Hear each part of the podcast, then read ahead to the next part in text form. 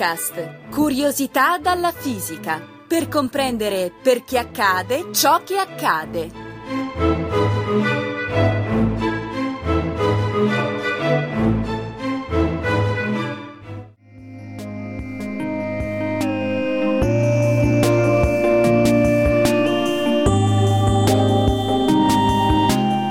Questa puntata parleremo dell'antimateria con Catalina Oana Curceanu, ricercatrice dell'Istituto Nazionale di Fisica Nucleare dei Laboratori Nazionali di Frascati. Dedichiamo questa puntata a Guido Altarelli, scomparso il 30 settembre 2015, fisico teorico di altissimo livello che ha dato un contributo fondamentale alla fisica moderna. Catalina ci spiegherà che cos'è l'antimateria e perché non la troviamo in natura.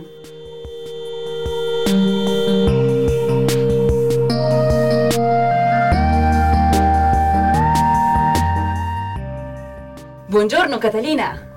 Buongiorno. Ha intitolato questa puntata Chi ha rubato l'antimateria, ma perché? Qualcuno l'ha davvero rubata? E da dove? Spiegaci un po'.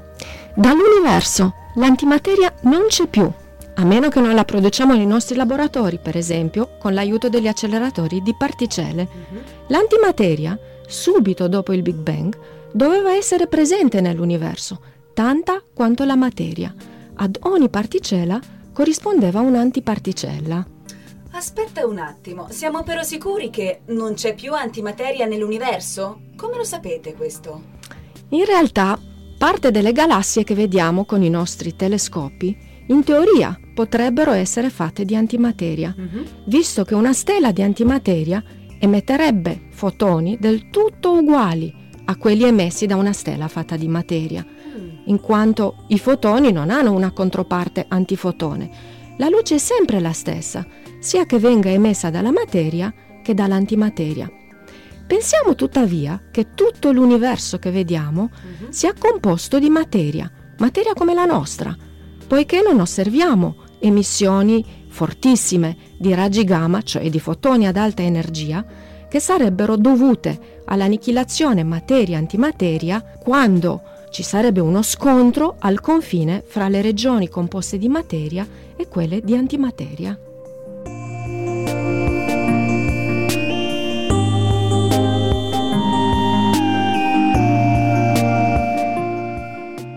Ma allora, Catalina, puoi spiegarci che cos'è l'antimateria? È qualcosa di contrario alla materia, per caso?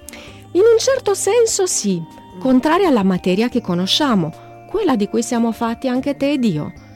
Ma anche l'antimateria è fatta di particelle, anzi scusami, antiparticelle. Non è, come qualcuno potrebbe pensare, una sostanza immateriale. Per quanto possa sembrare strano, mi è stata fatta questa domanda. Mm.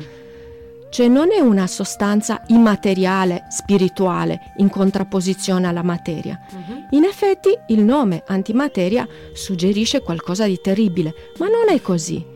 Si tratta semplicemente di particelle identiche a quelle comuni, ma con carica elettrica e anche altre proprietà quantistiche di segno contrario. Ma che cosa sono queste antiparticelle di cui parli? Puoi spiegarci meglio?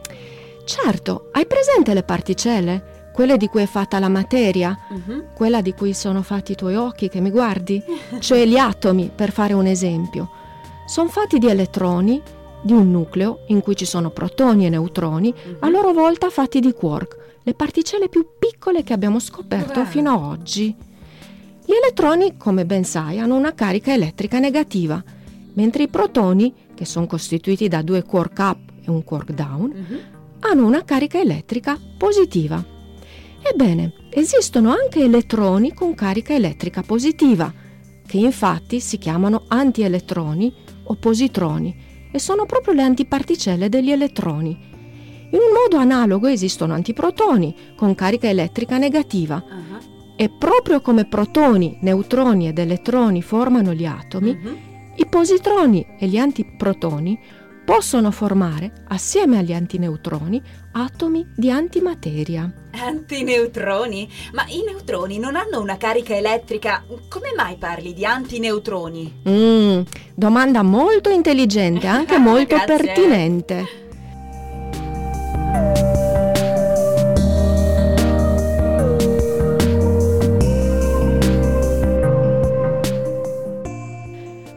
Neutroni, vedi, sono composti a loro volta da tre quark, Mm. due quark down e un quark up. Mhm. I quark hanno una carica elettrica. Gli antineutroni sono composti da antiquark, che hanno la carica elettrica opposta a quella dei quark. Ah. Ecco dunque che nei fatti i neutroni e gli antineutroni hanno una struttura interna Sì. molto diversa. Poi ci sono per tutte le particelle anche altre proprietà quantistiche che Ah. sono diverse fra particelle e antiparticelle. Davvero molto molto interessante, ma dove troviamo l'antimateria? Dove sono questi atomi strani fatti da antiprotoni, antineutroni e positroni? Hai fatto una domanda da mille punti, perché è proprio quello che ci chiediamo anche noi, i ricercatori. Dove è finita l'antimateria? Nell'universo non ci sono tracce dell'esistenza dell'antimateria. Mm. I pianeti, le stelle, le galassie sono fatte di materia. Ah, davvero? Non ci sono tracce? Ma, ma allora, scusa, per quale ragione pensate che nell'universo dovrebbe esistere l'antimateria? Sembra un'idea abbastanza bizzarra, non credi?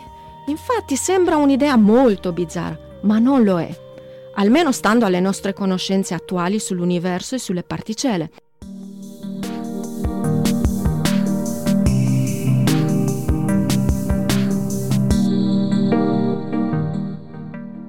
Per farla breve, la teoria del Big Bang ci dice che all'inizio, quando l'universo è nato, esistevano tante particelle, quark, elettroni e magari altre ancora, quante antiparticelle, antiquark, positroni, in quantità uguale. Ah. Allora, dove è finita l'antimateria?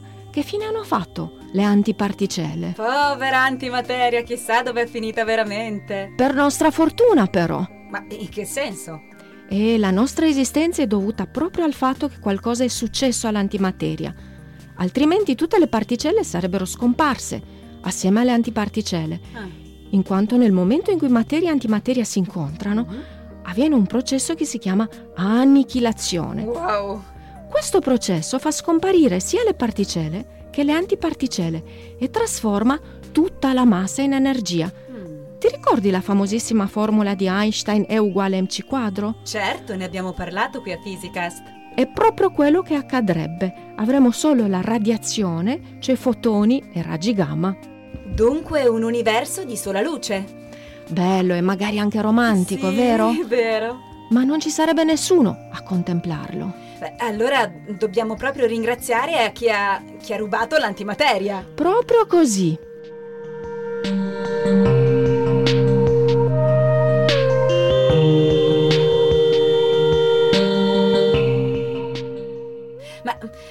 C'è più l'antimateria nell'universo, come mai l'abbiamo scoperta? Mi sembra molto curioso che qualcuno l'abbia pensata, non credi?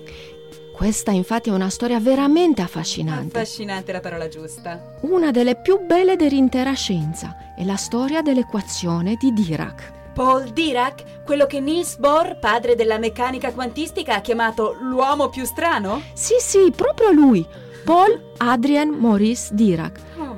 L'inventore dell'equazione che ci ha permesso di scoprire l'antimateria. Ah. Dirac era una persona che parlava raramente, ma ogni volta che parlava diceva cose molto profonde e lui considerava la bellezza matematica una vera guida per scoprire come funziona l'universo. Raccontaci, Catalina, raccontaci cos'è questa equazione di cui ci parli. Con moltissimo piacere.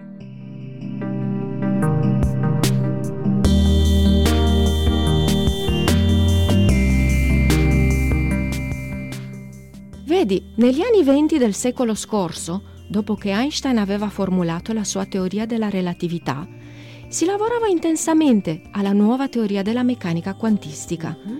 Schrödinger, sì sì, proprio, proprio Schrödinger del gatto, Incredibile. aveva appena formulato un'equazione che porta il suo nome, l'equazione di Schrödinger, che descriveva il comportamento quantistico delle particelle note fino a quel momento, Certo.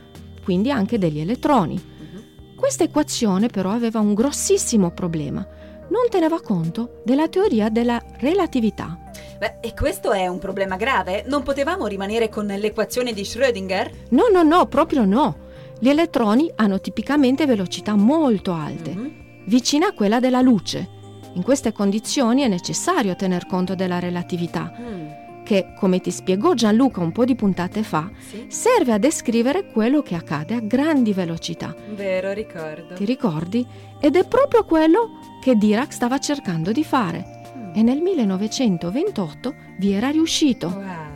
Aveva trovato quella che è forse la più bella equazione della fisica moderna. Wow, che bello. Sì, l'equazione di Dirac, che descrive il comportamento degli elettroni e di tante altre particelle, tenendo però conto sia della meccanica quantistica che della relatività. Ma Catalina, in che senso è la più bella equazione? Vedi, l'equazione di Dirac è davvero un'equazione molto elegante, che descrive il comportamento degli elettroni in una sola riga, usando simboli matematici apparentemente strani, Mhm. ma che riflettono le simmetrie della natura in linguaggio proprio matematico. Mm.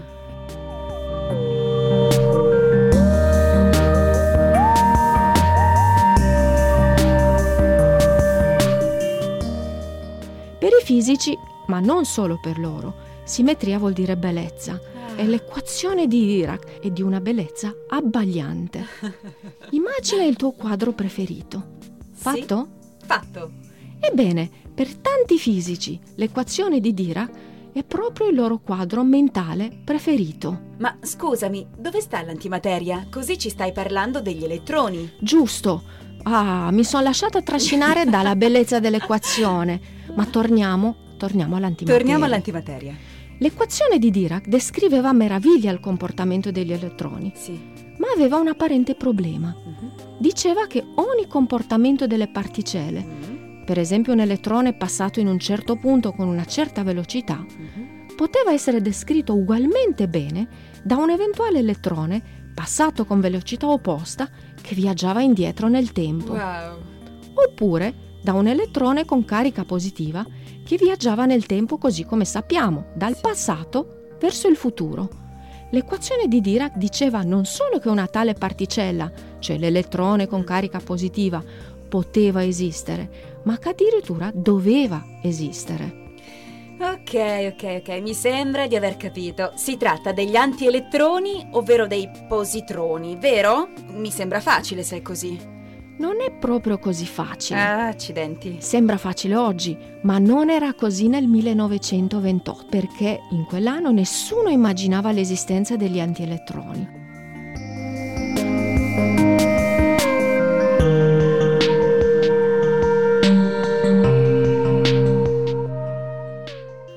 Dicevano che Dirac aveva sbagliato, proprio in quanto oltre a descrivere a meraviglia l'elettrone, la sua equazione prevedeva l'esistenza di una particella con la massa uguale a quella dell'elettrone, Sì. ma con la carica elettrica positiva. Dirac stesso era un po' in imbarazzo, ma poi, Ma poi? Poi che cosa è successo? poi, pochi anni dopo, nel 1932, fu scoperta la prima antiparticella, Wow. Che era proprio come Dirac aveva previsto con la sola matematica. Wow, quindi aveva ragione. Pensa un po'. L'antielettrone, detto anche positrone, è stato scoperto da Carl David Anderson in esperimenti sui raggi cosmici, particelle che arrivano sulla Terra provenendo dall'universo. Mhm. Anderson ha misurato, con l'aiuto di una camera a nebbia, una traccia che corrispondeva ad una particella con la massa uguale a quella dell'elettrone, carica elettrica positiva Mhm. dunque il positrone. Per questa importantissima scoperta Anderson è stato assegnato nel 1936 il premio Nobel. Wow. Ma come ha fatto Anderson a capire che la particella che ha visto aveva una carica positiva? Facile, la sua camera a nebbia, che nel vero senso della parola un recipiente contenente una nebbia, nella quale le particelle lasciano delle tracce che possiamo vedere, era posizionata in un campo magnetico. Ah. Le particelle con carica elettrica percorrono una curva se attraversano un campo magnetico. In un senso quelle con carica positiva e nel senso opposto quelle con la carica elettrica negativa. Beh, eh, dopo questa scoperta, la scoperta del positrone, Dirac fu felice, non è vero? Certo, ma non diede feste ad altro. Era un uomo riservato, convinto che nell'universo c'è una bellezza matematica di fondo wow. e che studiandola si poteva capire l'universo stesso. Che strano personaggio.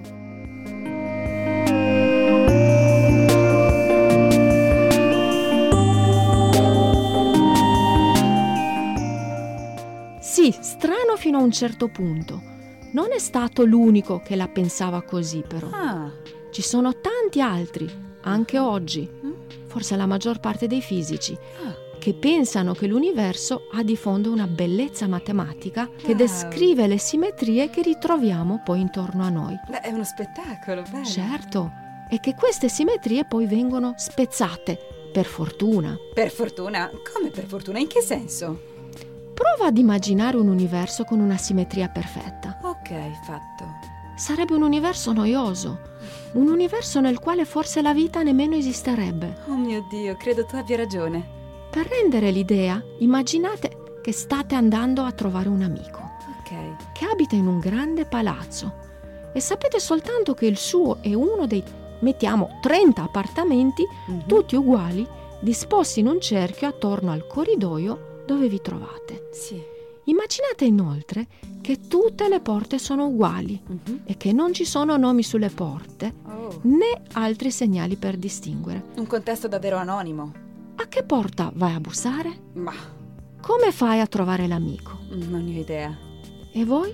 Come fate? Magari suonate a caso e prima o poi riuscite a trovarlo. Per 30 appartamenti, no. È quello che accade quando tutte le porte sono uguali, però. Una situazione di perfetta simmetria. Mhm. Nessuna porta si distingue dalle altre. Sì. Possiamo invece trovare facilmente il nostro amico se sulla sua porta c'è il suo nome. Già, Nella realtà è quello che accade. già. Però in questo caso la sua porta non è più uguale alle altre. Non c'è più simmetria. La simmetria è stata spezzata. Ah, e quindi ecco perché, per fortuna. Esatto. Anche in natura pensiamo che le simmetrie iniziali, presenti subito dopo il Big Bang, man mano che l'universo si è evoluto, sono state spezzate da qualche Mm. meccanismo, risultando oggi in un universo variegato, con vari tipi di particelle di interazioni. Sì. Sta a noi, i fisici, a capire come mai la simmetria iniziale, perfetta e meravigliosa, è stata rotta, dando vita all'universo che vediamo e di cui fortunatamente facciamo parte. Che storia meravigliosa.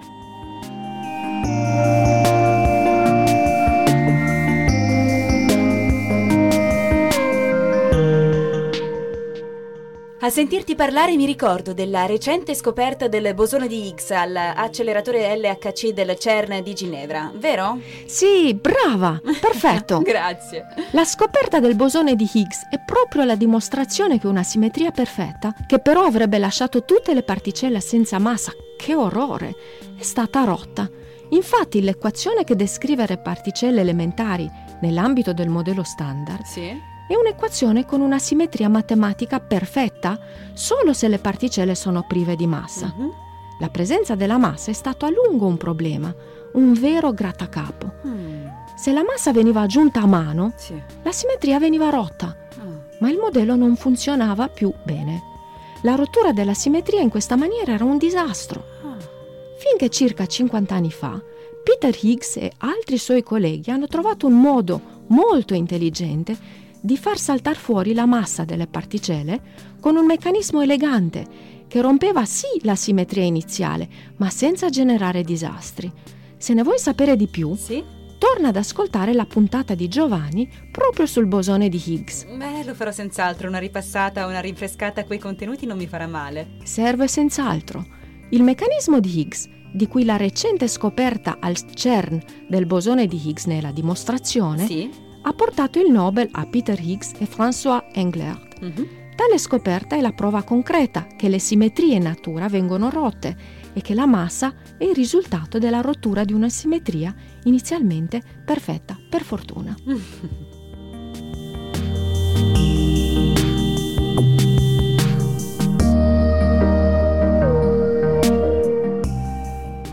Le simmetrie dunque hanno un ruolo molto importante nel capire la natura, ma questo succede anche nell'arte, non è così? Sì, arte e scienza sono due modi così simili di esplorare l'universo. Davvero, mi, sembrano- mi sembra un paradosso. È bellissimo. Pensando alla rottura della simmetria, proprio pensando all'arte e alla scienza, Sì? mi è venuto in mente un bellissimo racconto di Italo Calvino, Wow. tratto dal libro Le Cosmicomiche. Mhm. Il racconto è un segno nello spazio e descrive un po', parlando ovviamente metaforicamente, Sì? Anche quello che noi pensiamo sia accaduto nell'universo. Senti Calvino. Sì.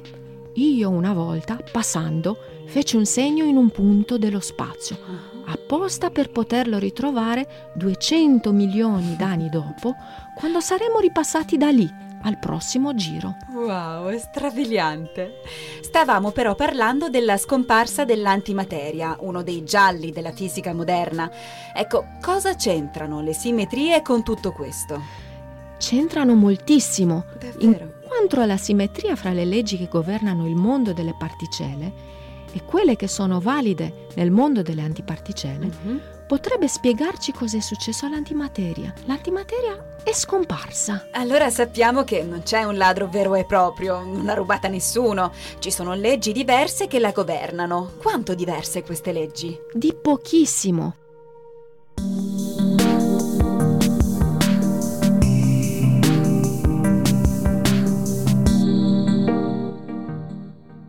Alcune particelle, non tutte dunque, si comportano in modo diverso rispetto alle rispettive antiparticelle. Mhm. Per esempio, nei loro decadimenti accadono cose diverse da quelle che ci aspettiamo nel caso di una perfetta simmetria. Sì. Ma questo avviene solo, per esempio, in un caso su mille. Ma come lo sapete voi fisici? Dagli studi che abbiamo fatto agli acceleratori di particelle, per esempio. Ci sono esperimenti come Babar negli Stati Uniti, Bell in Giappone e l'HCB a Ginevra che misurano con grande precisione cosa accade con le particelle e le loro antiparticelle che nascono dagli scontri fra i fasci circolanti negli acceleratori.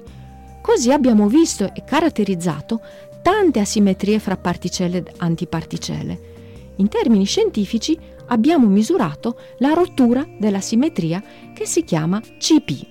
Eh, allora è tutto chiaro, ora sappiamo che fine hanno fatto. Beh, allora è tutto chiaro, sappiamo che fine ha fatto l'antimateria. Ehm, non proprio. Infatti, Ma, ma come no? Ci hai appena spiegato che avete misurato la simmetria fra particelle e antiparticelle e che quest'ultime sono scomparse. sì, tutto vero, ma, mm, Ma, ma che cosa? quello che abbiamo misurato, cioè le asimmetrie misurate fino ad oggi, Sì? quelle differenze da una parte su mille fra le leggi che governano il mondo delle particelle e quello delle antiparticelle, Ah. non bastano per spiegare l'intera scomparsa dell'antimateria Oh. nell'universo. Ma allora? Eh, allora stiamo dando la caccia ad altri processi dove si possono nascondere asimmetrie importanti. Per esempio il neutrino e Ah. l'antineutrino.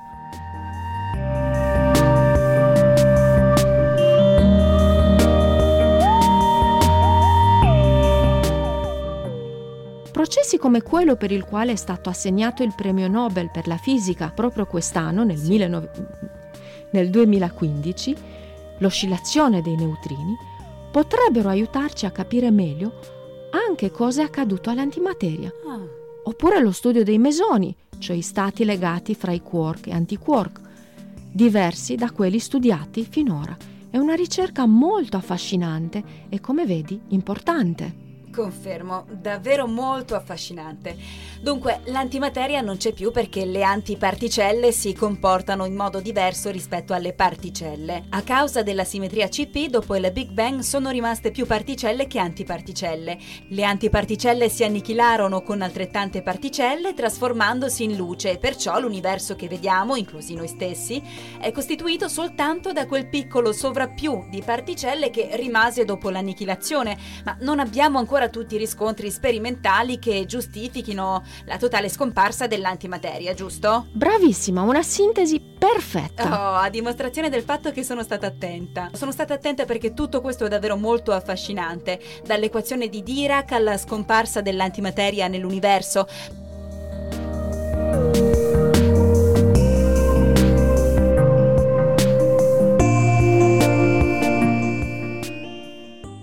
Catalina, ti prego, toglimi una curiosità. L'antimateria serve davvero a qualcosa? Guarda, serve laddove meno te l'aspetti, negli Mm. ospedali, alla caccia dei tumori negli organi sensibili. Davvero? Certo, per Wow. esempio nel cervello, nella tecnica che si chiama PET, tomografia con emissione di positroni Sì? e vi rimando alla puntata sulle radiazioni per la diagnostica medica, Mhm. si usano decadimenti nucleari nei quali vengono generati proprio i positroni e sono loro, annichilandosi con gli elettroni degli atomi, a svelarci i tumori, vere spie al nostro servizio alla caccia del nemico. È davvero incredibile, davvero.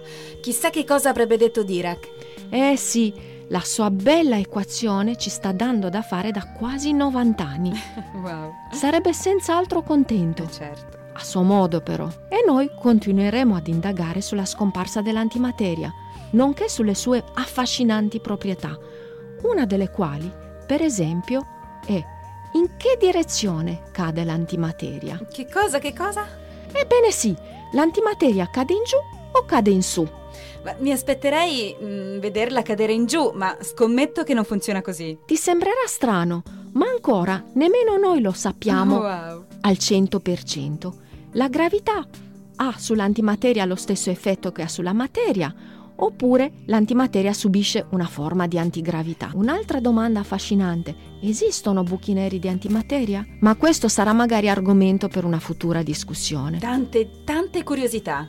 Per ora abbiamo visto cos'è l'antimateria, come è stata scoperta, come e cosa stiamo indagando al riguardo e anche come la usiamo al nostro vantaggio. Fantastico Catalina, allora ti lascio al tuo lavoro, alle tue ricerche, mi raccomando, promettici di tornare qui ad aggiornarci quando viene fuori qualcosa di nuovo su tutte queste curiosità che hai lasciato aperte. Lo farò con moltissimo piacere. Grazie Catalina. Grazie a voi.